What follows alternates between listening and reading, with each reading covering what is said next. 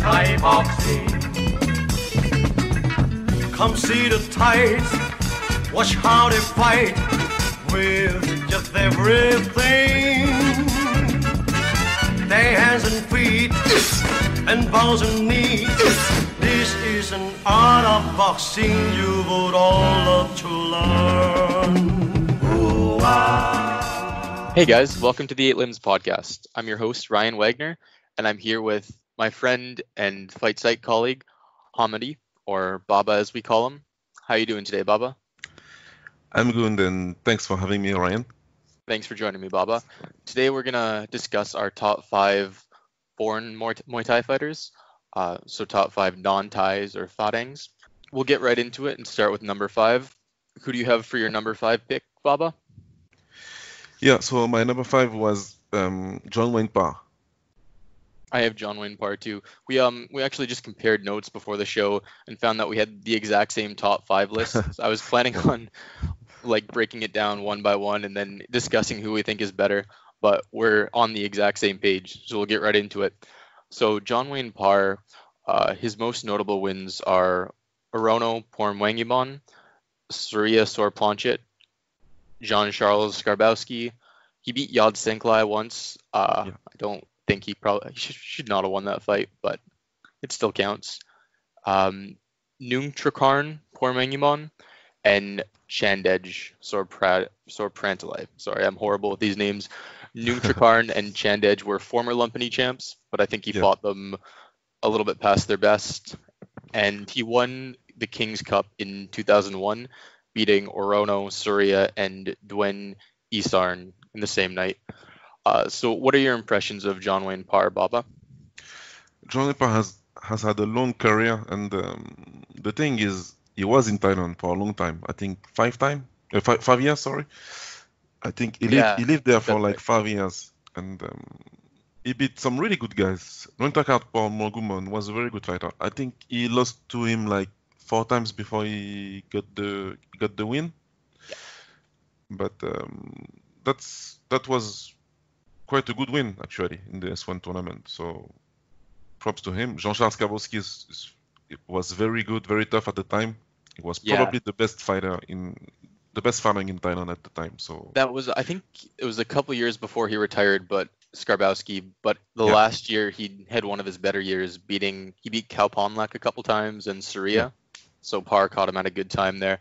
Um, for me, I think Parr is like kind of the epitome of the stereotypical fighting. He's super aggressive, super powerful. Everything he throws is really, really hard. He doesn't do like those little tapping punches. Yeah. He's throwing everything full out, super aggressive, always moving forward. And in as is stereotypical of foreign foreigners in Muay Thai, he's a little bit stiff. Uh, he's not the fastest or slickest, but he is an absolute banger. Incredibly tough. Um, always down for a brawl, and he's probably probably the most exciting man on this list. I think.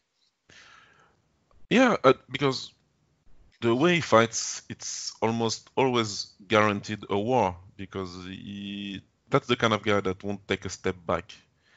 Always going forward, always, looking for the KO, always trying hard, and uh, he had a pretty good defense also. So yeah, that was a, a pretty fun fighter, and um, Yeah, for was- sure. Like you mentioned, he he had insane longevity. He started in, uh, I think he started fighting like top stadium fighters in the 1977, 1978. Uh, he fought Superlek, I know, in '98, and he's still he's still fighting today, isn't he? Or did he recently retire? he, ret- he he said he, he was retired. Then he signed with One Championships, Oh yeah. but he just got a surgery, I think, like two days ago. Oh, something like Yeah, a hip surgery. So, but he is he's still signed with One Champ- Championships, and he intends to fight actually. Oh wow, that'll be interesting to keep up with.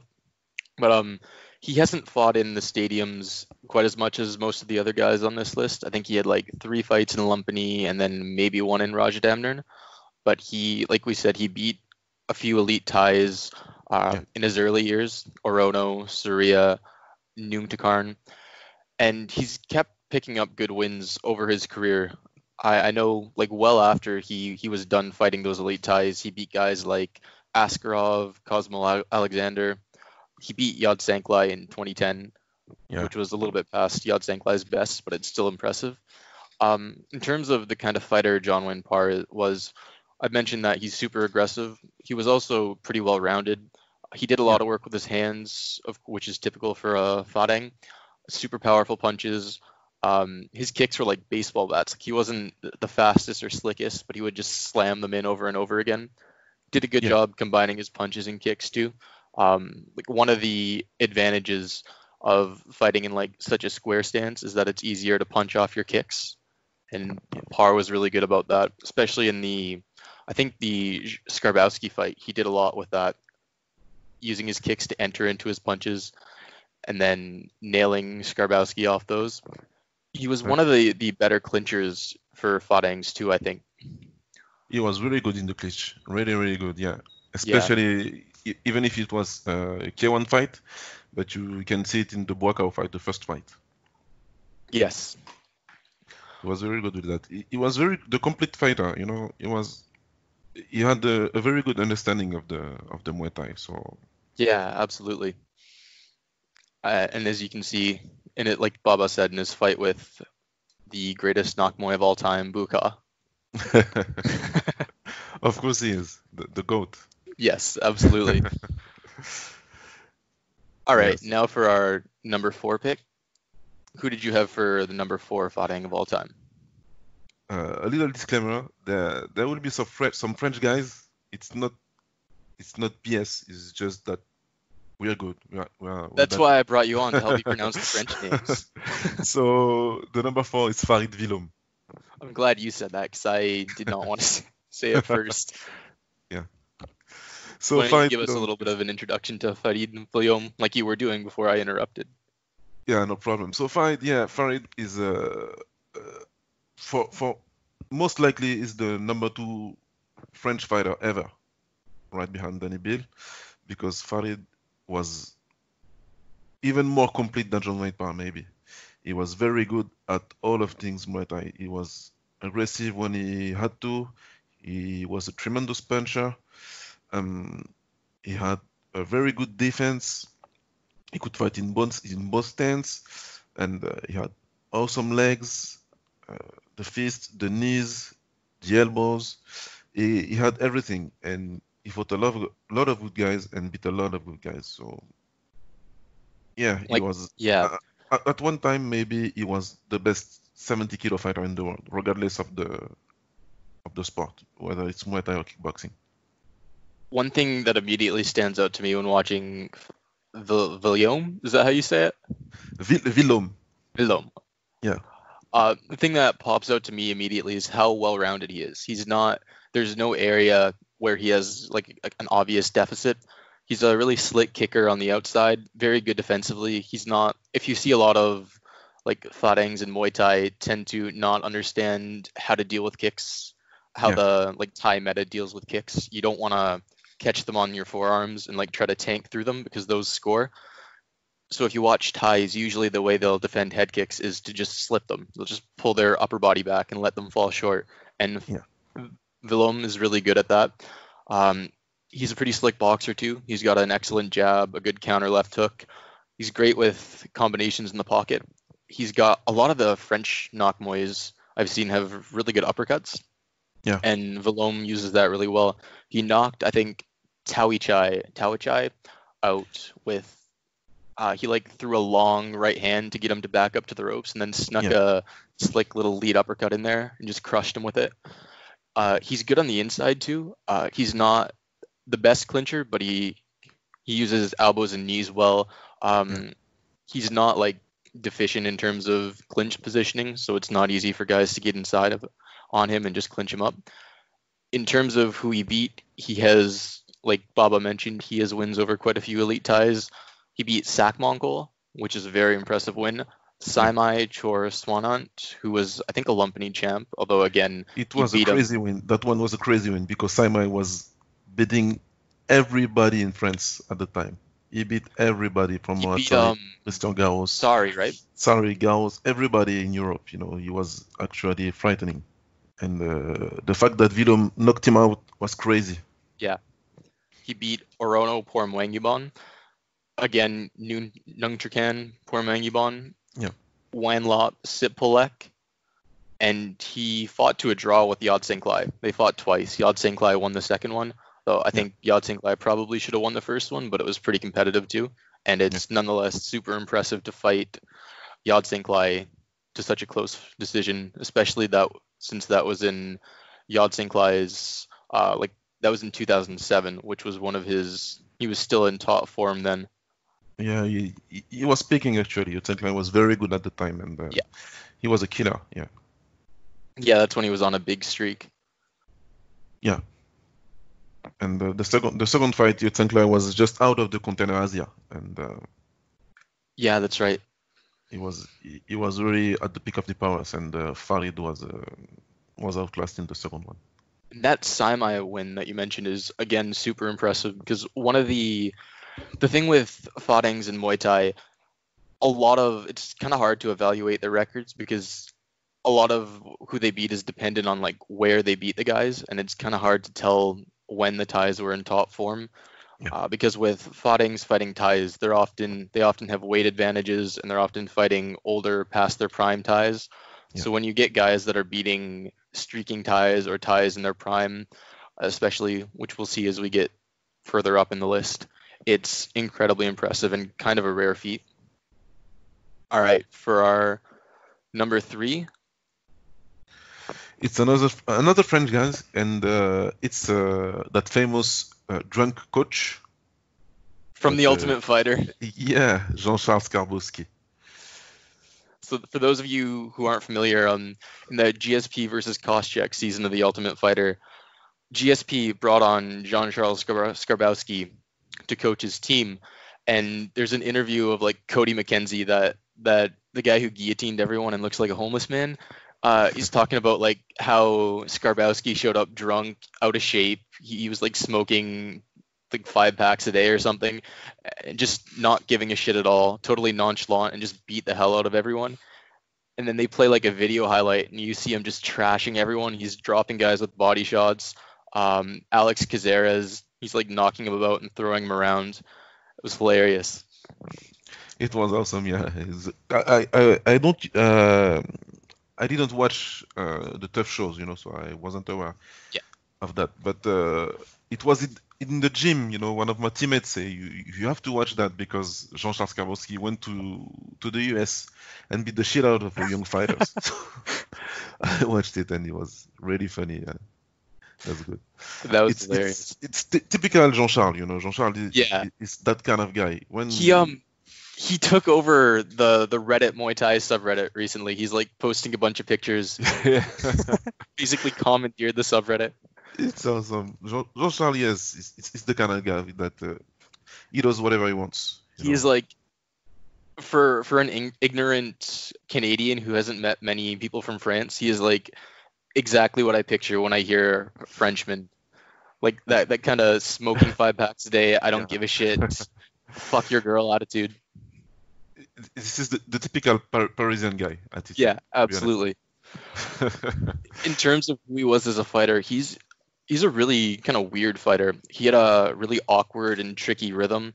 Uh, like you've heard a lot of people say that sometimes it's kind of easier to anticipate uh, what's coming when people are like almost it's almost something like um I don't know outsider art where when somebody is like classically trained Yeah. um it's almost easier to anticipate what they're throwing because you kind of know what to expect. But Skarbowsky would throw just weird shit. Like his combinations were very very strange. His punches came from weird angles. Uh Yeah. the way he combined his punches and kicks was weird he would instead of like doing the typical thing where you link the rear hand with the rear leg and like get them biting on that when the shoulder comes through ready to slip the rear hand to leave them open for the rear kick.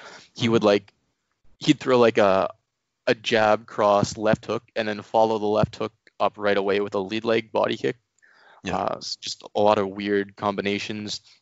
His punches, especially, like I mentioned, how a lot of the French fighters work really well with uppercuts, and Skarbowsky had super tricky uppercuts. He knocked uh, Robert Cannersing out in the first round with one of those. Yeah.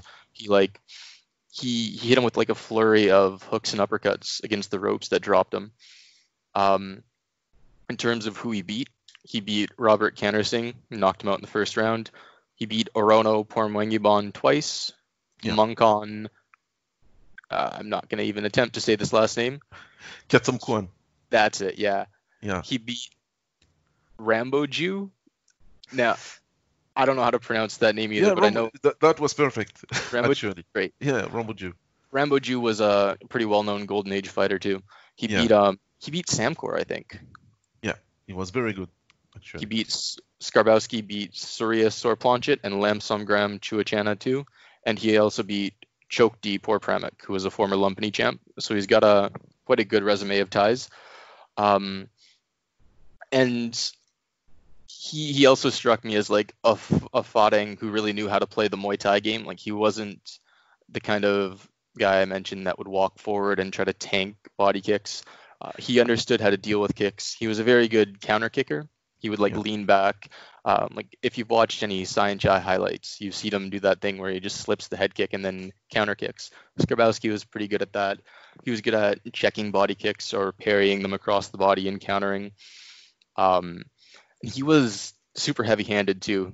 I think most of his wins came from knockout. Yeah, he had 101 total wins.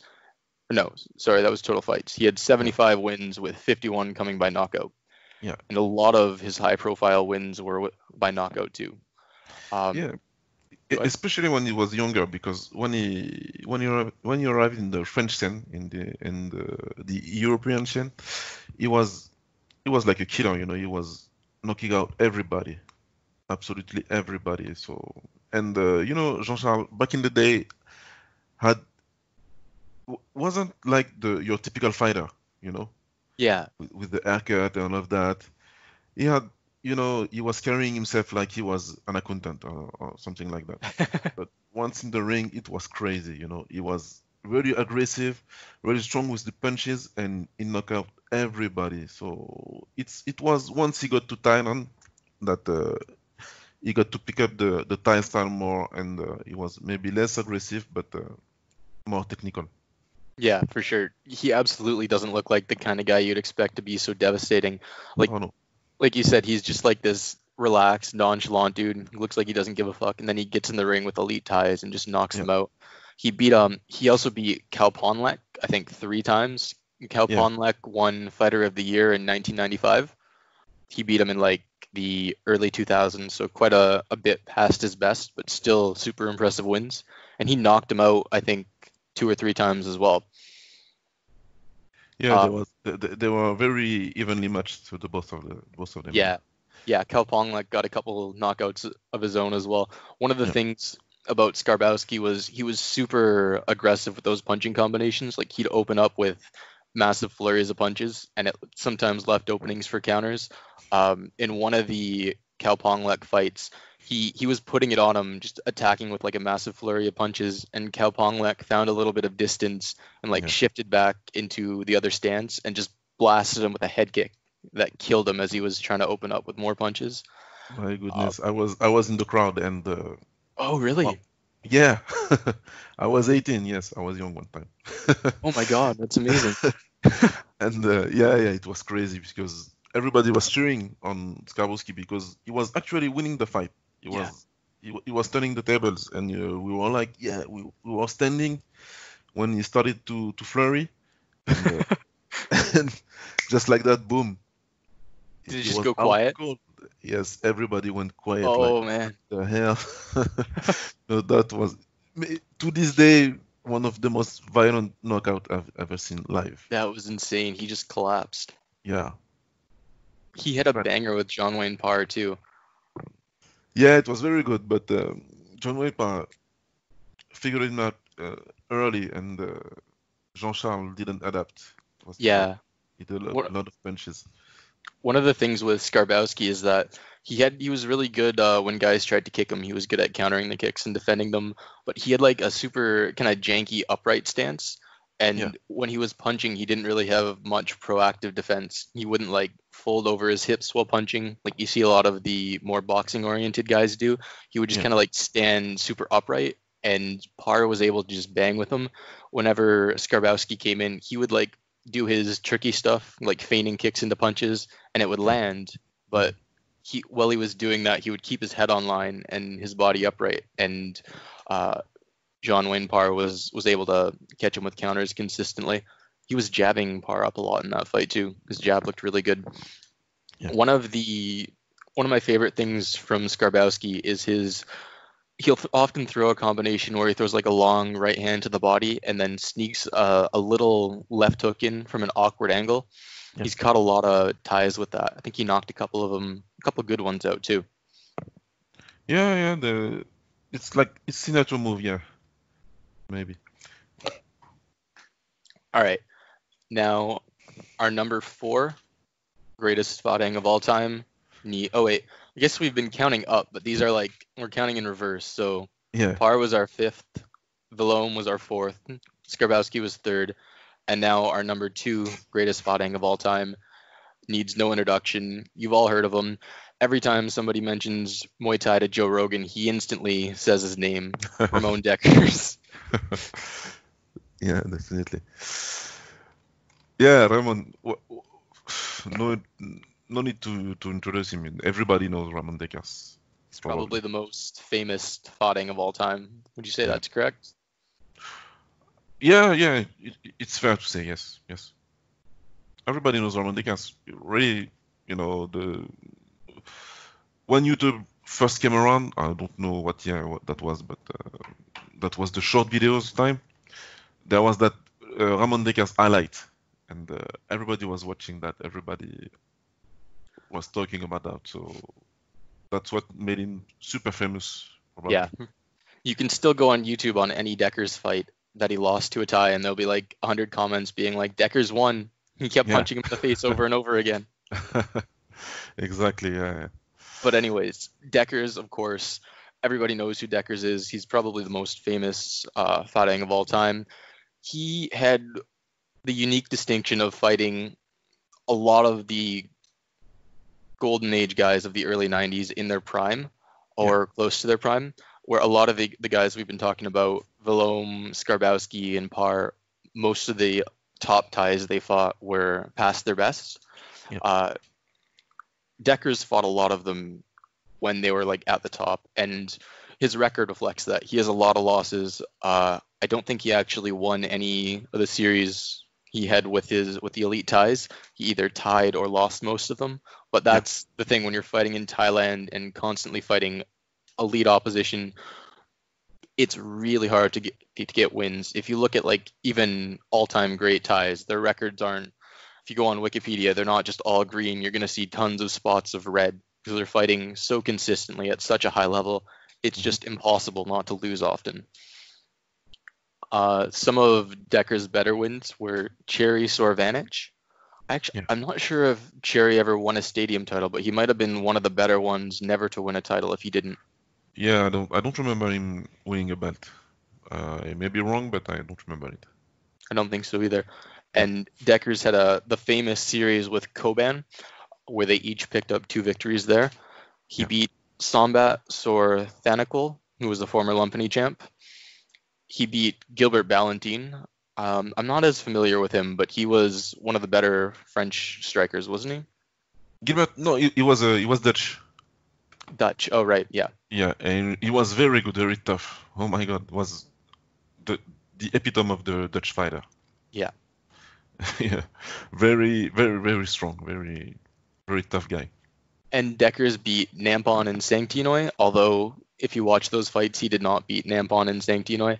No. And a lot of times, like I said before, when people talk about Dekkers, it's often in the context of how uh, how hard it is to win a decision against a Thai in Thailand. But I, I want to kind of dispel that myth here. Dekkers wasn't discriminated against in terms of judging. A lot of the a lot of that criticism has come from like kickboxing fans and people who aren't super familiar with the Thai style of of striking and scoring. Um, if anything, Dekker's got a little bit of favoritism in judging. I think I think the Namphon and Sangtinoi fights, which were the worst decisions, Yeah. weren't in Thailand. They were in, uh, I think they were in both in Amsterdam, right? Yeah. They Yeah, yeah. There was Amsterdam. Yeah, yeah. That, that's why. That That's makes sense. Because yeah, he, he never won those fights, but Yeah. yeah, Ramon was super fight, famous. He knocked wa- him down. That's the one that got Dekkers. Uh, Yeah. Got him really big when he knocked down Namphon in the first round with a, a big left hook. Namphon is one of the the golden age greats. And then for the rest of the fight, Namphon kind of tore him apart with knees, but he landed that one big hook in the first round, and that was enough to get him the win there. Um, and that kind of kicked off Dekkers as a his career in Muay Thai. After Yeah. that, right away he fought Cherry Sorvanich the next month, and he knocked him out in the first round, which is incredibly impressive, Yeah. given how good of a fighter Cherry is. He also beat Superlek in the same year. Superlek, another Golden Era great. Yeah. Uh, so yeah, Dekkers fought an absolute who's who of '90s greats, and he did very well against them.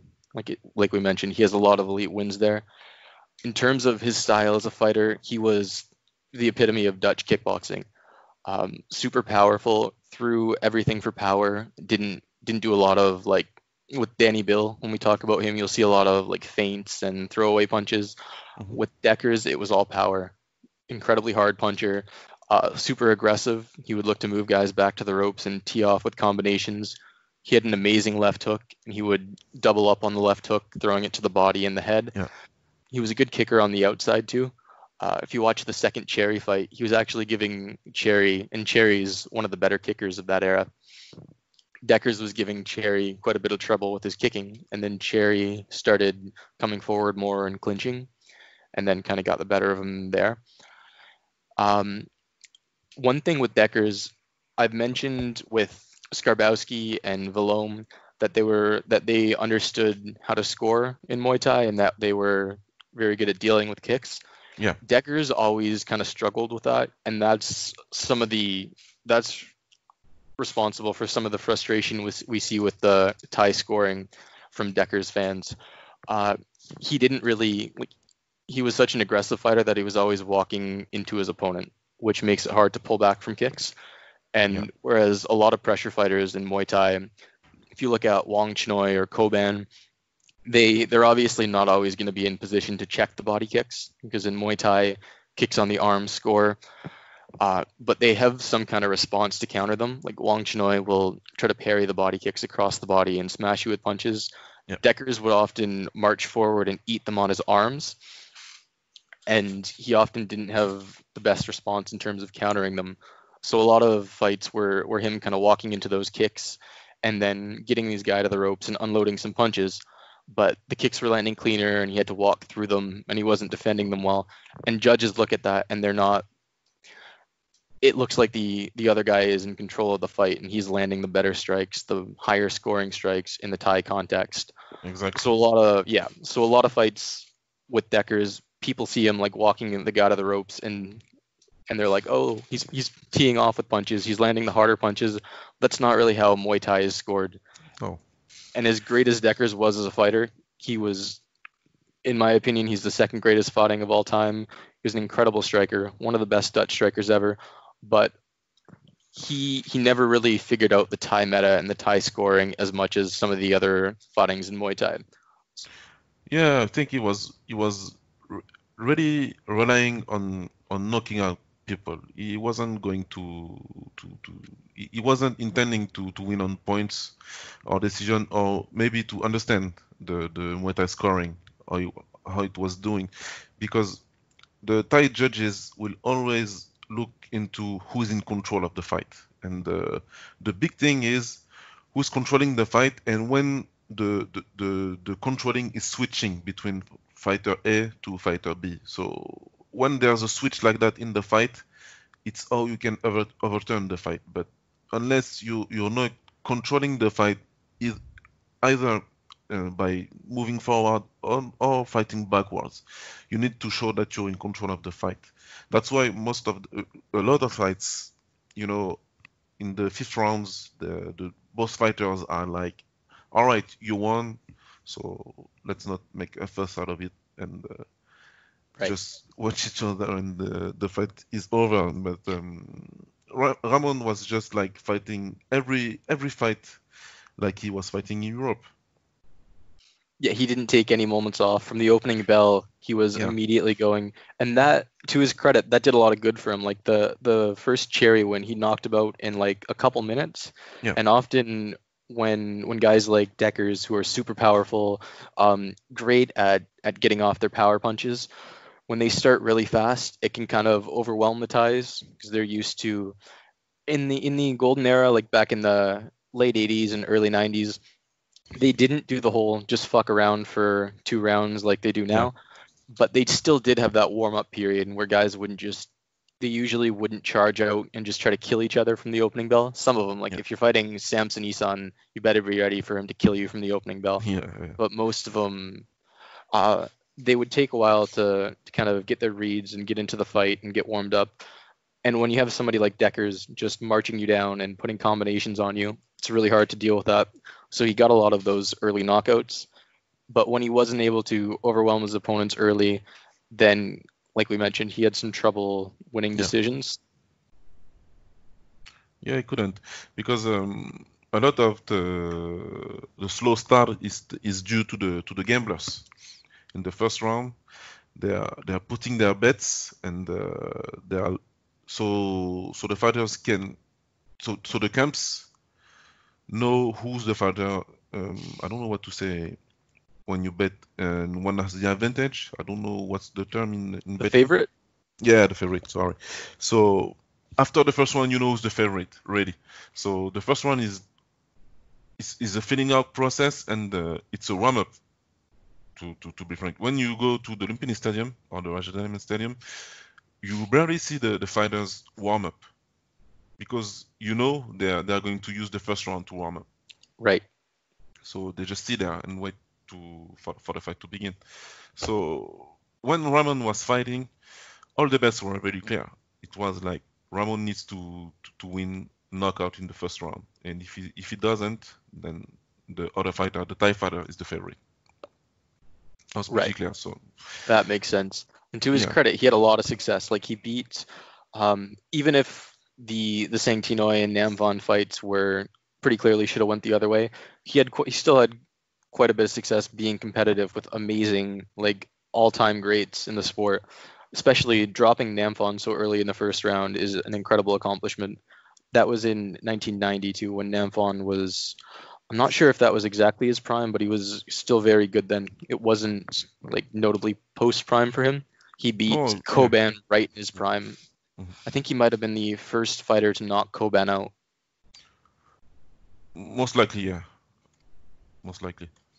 Same with Cherry. That was he beat Cherry in 1990, which was was right smack bang in Cherry's prime, and knocking Sherman out. was crazy. Yeah, Yeah. Yeah. Guy, like that rarely happens for foreigners to beat an all-time great or not not necessarily an all-time great with Cherry, but like a genuinely great fighter in their prime, just knocking them out in the first round like that is Yeah. an amazing accomplishment. And he did that twice with Cherry and Koban. Yeah.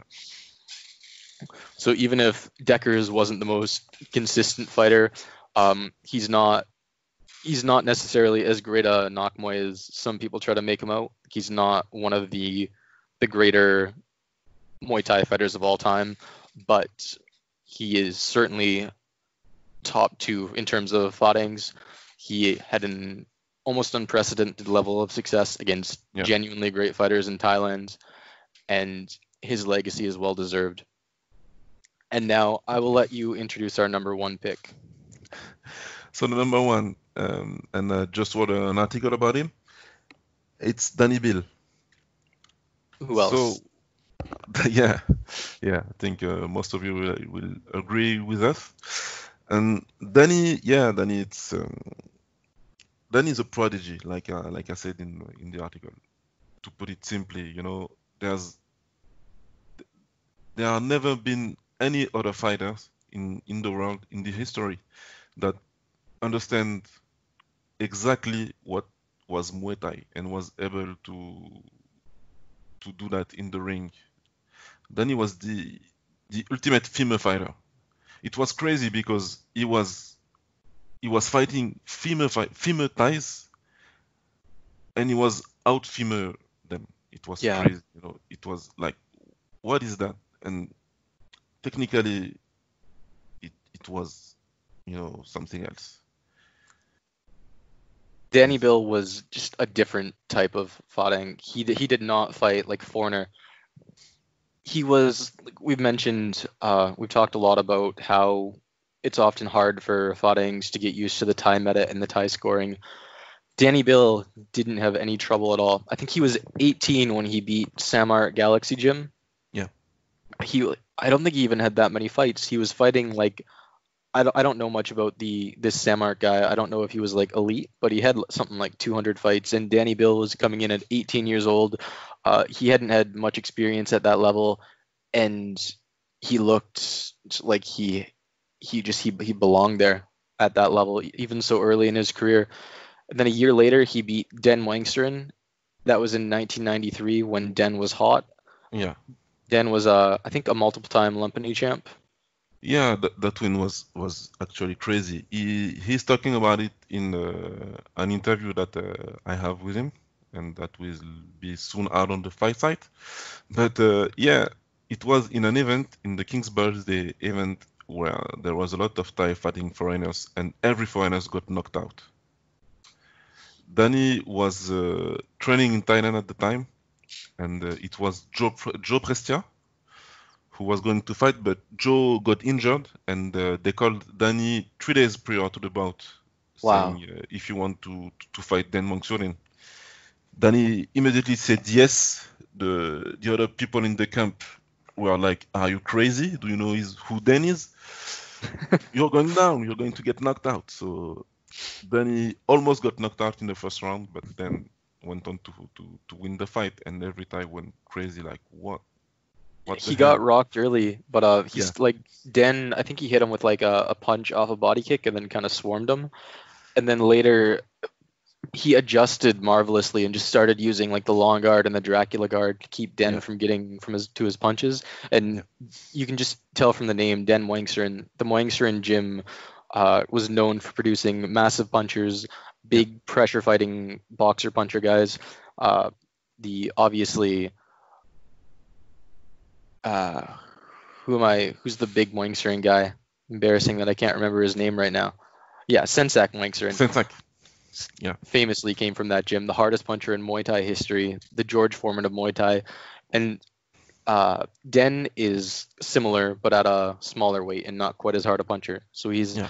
this super aggressive, incredibly powerful, great boxer, and Dany Bill gets dropped by him in the first round and then starts just diffusing his punches and picking him out, picking him apart on the outside with kicks and counter knees. And this is like this is not a thing that foreigners do. He just understands the Thai style in such an incredible way. But it's even kind of more than that. Like he's not necessarily just imitating the high level Thais, but he's bringing like a lot of flair to it that you Yeah. don't see as much from from Thai fighters. Like there's obvious influences from his his background as a striker in France. Uh, like he he was a a switch hitter. He did excellent work in both stances. He was incredibly versatile. He could fight he could fight amazingly off the back foot, lead guys into counters, lead them around the ring and pivot around them. And he could pressure well too. In his fight with Koban, he was kind of getting beat up a bit early. Koban was Yeah. pressuring him effectively, uh, hitting him with body head combinations. And then in the in the fifth round, I think he started after losing most of the fight. He adjusted and started walking him down, basically fighting a Muay Khao fight. He was long guarding to prevent the punches. He was just kneeing him over and over again, punching off his knees. So he was incredibly versatile. There wasn't there was really no way he couldn't fight. He could he could do it all, yeah. Then it, it was really masterful what he was able to do in the ring. Basically, Dany was a natural. he was a natural fighter at first, I think. And Absolutely. Then then he picked up Muay Thai and he was able to to, to master it very very quickly. It's it's it's it's hard that uh, you have a fighter that's starting uh, a sport like that, Muay Thai, and like three four years later is able to to compete with the best of the best in the world and is able to beat them convincingly in their own style. That was crazy when you can when when you you, you see the switch in the Thai fighters when they are fighting Dany and they are, they are like, all right, uh, I won't be the better fighter today. I have I won't be the better you know the the, the most beautiful fighter today. Yeah. I, I have to Yeah. fight him. I have In his fight with uh like Panomrunglek, he yeah early in the fight they're they're like kicking on the outside. Panomrunglek's doing the the normal Thai thing of I'm gonna stay on the outside and land open side body kicks. Yeah. And Dany starts feigning him out. He's drawing out the kicks with feints. He's like feigning his way in and banging the body. He's out kicking Panomrunglek. And then in the second and third round, Panomrunglek's like, oh fuck you. And he just tries to march him down and beat him Yeah. up. And Dany's not having it at all. Like like you said, you see the switch where they're like, "Oh shit, I'm not going to be able to just do my normal thing here." Was One of the- unbelievable. Yeah, Go ahead. really. Yeah, yeah. It's, it's unbelievable. Really, when when you when you see that, and he's talking about about about it himself that he, he knows that he knows that he will be better, and uh, that make me that that made him laugh in advance. but it's it's crazy. But when you ask him, um, were, were you thinking about that? Were you having a game plan or something like that? N- none of that. It was only he was just styling Wow, basically. That's super interesting because he's such a smart fighter too. Like you can see the the adjustments. He just has that natural feel for for what to do in a fight. Like knows exactly where he is in the fight and what he has to do to adjust. Yeah, and One it's- of the, you know it's natural because uh, when he was teaching, when he was teaching us, well, basically he was be- beating us, beating us up, yeah, but teaching sometimes. But you know, you know, it's the small details. And uh, when you were asking him questions, it wasn't like the longest of the answers, but just th- that small detail, you know. I always remember one thing because I was fight. I, I'm a southpaw, and I was using my, my left leg a lot. And uh, I like to when someone was throwing his right kick, I I love to grab it instead instead of blocking it. And uh, he once said to me, "Don't grab it because I used to do that and I almost got knocked out by command. so don't do that, you know." And this is really the thing that he was really insisting on that and he was showing us other thing, you know, to how, how to sweep someone instead of grabbing the kick every every Yeah. every time. But it's almost impossible to do. I swear, Ryan, I tried it for ten years. dude, his sweeps. I have no idea how the fuck he does that. Like honestly, he's he's better than like most Thais at that. Like the way he he can sweep guys out. He can he has like this sense for as soon as they're like if they have their weight on their front leg, as soon as they transfer the weight, they lift it up for just a second to put it back down again. His foot is there and he's kicking their leg out. He'll do these things. I'm actually watching the Den fight in the background, and he just like he just took a sidestep when Den came in and just like gently Yeah. nudged his ankle out from under him. It's unbelievable. and and you know this this is not there's not even a, a thought process in in the thing because when I asked him about it about the sweeps, how did he do that? And uh, his answer was like, because of my neighborhood. I grew up in I grew up in the hood, and you had to learn to defend yourself, and you have to sweep the guys, you know, because it was it was humiliating. So that's, That's it, amazing. It's incredible. So like, Incredible. Dany, how do I sweep? How do how do I do this like you? And you just like you just gotta be Dany Bill. That's the answer. yeah, yeah. One But of the yeah, things, um, go ahead. Yeah. No, go ahead, go ahead. one of the main things that stands out about Dany Bill's fighting style for me is that the way he used feints. He he was an incredibly not only like diligent and active feinter, but super creative with the way he did it. Uh, like he would do just really weird stuff. Like he would feint. Um, he was always doing the foot feints, feigning entries by pretending to step forward. He Yeah. would do stuff like, like I don't even know how to describe it. It's like he was dancing. Like he would feint. Um, I there was this one one moment from one of his fights with a Thai. He like feinted a step in and then just kind of bounced to the side to draw out an attack and countered him. Um, especially in his fight with Panomrunglek, it stands out to me because often you see a really consistent way to win in Muay Thai is to kind of hang hang back against the ropes and land body kicks when the guy tries to come in. Yeah. In a lot of striking sports, it's undesirable to be against the ropes because it it squares up your stance. You can't defend punches as effectively. You don't have anywhere to go, so you can't retreat. But in Muay Thai, with such a kicking heavy sport, if you're squared up against the ropes, it's actually easier to defend kicks that way. Um, so if when Thais are fighting somebody who is maybe not the best boxer, or even other Thais, like you'll see, um, uh, what was his name? Pet Yutong did this a lot too in Yeah. his fight with Runkit. Uh, but they'll kind of hang out against the ropes in a square stance and land counter kicks as the guy comes in and use like a long guard or clinch entries to defend punches. Panomrunglek was trying to do that to Dany Bill.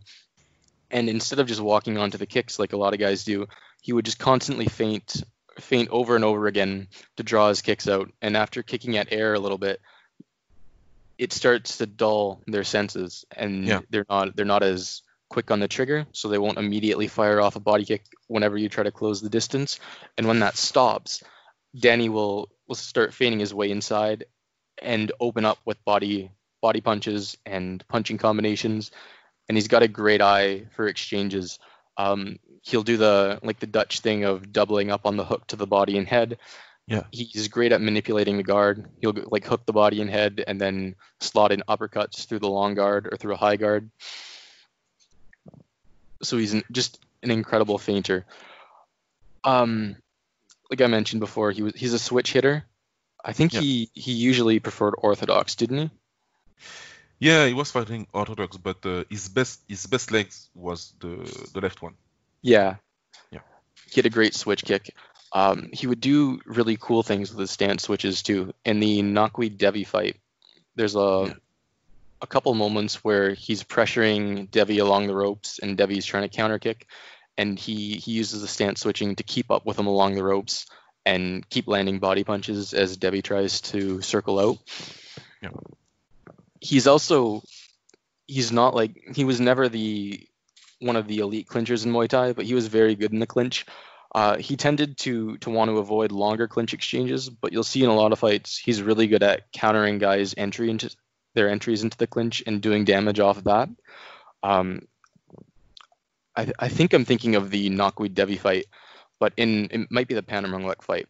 But in one of the fights, he's he's kind of picking the Thai apart early, feigning in and out, out kicking him and boxing him up, and then later the Thai starts getting aggressive and trying to clinch him, and Dany Bill he's like both avoiding the clinch but also out clinching him at the same time.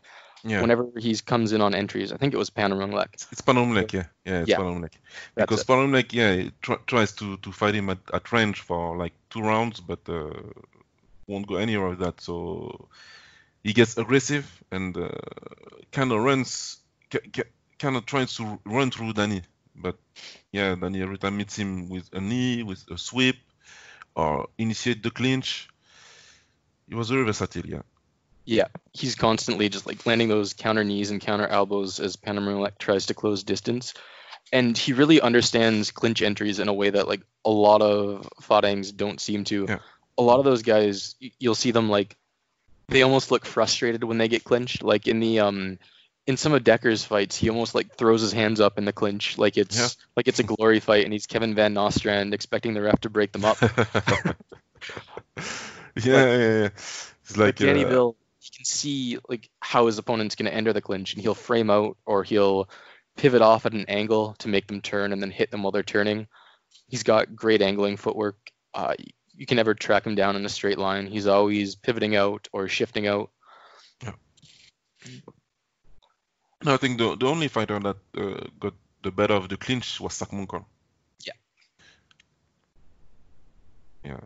That Munkle fight was an amazing fight. Probably one of my favorite Dany Uh, Bill it- fights. It is my favorite fight ever. Yeah. I watched that fight a thousand times, and I'm not joking. It's for real. I had it in in DVD, and that's probably the first the first fight I had in my personal laptop. So yeah, I I, I watched that fight a lot of times because uh, I knew I knew Dany was injured at the time, but uh, he still picked the fight, and in the in like the the first three rounds, you can even see that he was injured. It was crazy. The the thing is that the one thing he do he did when he he grabbed he grabbed the a right kick and uh, returned with the with the left high kick. The head kick over the shoulder. It it's crazy, you know. It's That was amazing. Especially like it's so rare to kick not only like kick a like a good Thai in the head like that clean, but it's fucking Sakmongkol. yeah, Like he's one of the better kickers of that era. it's unbelievable. You you know that after two rounds, you you you have Sakmongkol, like you said, one of the best kickers ever, and he's like, okay, I won't I won't kick anymore with you. He went to orthodox. Like he was trying to do the southpaw kicking thing, and he was Yeah. struggling with it. And then he went orthodox and started walking Dany Bill down, and it worked. Like he was, it was very competitive. But Sakmongkol, like you said, started clinching and doing damage in the clinch. But just to, to, to be able to force an adjustment like that out of someone like Sakmongkol is amazing. It's incredible. It's incredible. All right, I think that about covers it. Do you have any closing words about Dany Bill? Not really. Not really. No. I just uh, I have the pleasure to to to interview him, so you'll hear about that. Uh, I'm sorry in advance because it was outside and uh, there are some some noises, but uh, it's kind of good. It's kind of good. I like Absolutely. it. And yeah, it's it was it's it's a good one. It's a short one, but a good one. But we will probably have him in a, in a podcast. check out check out Baba's lovely article about Dany wrote. It's excellent, and it does a great job of just describing who Dany was and why he was so special. And stay tuned for that interview, like we said. All right, thanks for joining us, guys. Talk to you in two weeks. Just everything. Their hands and feet and bows and knees. This is an art of boxing you would all love to learn. Ooh,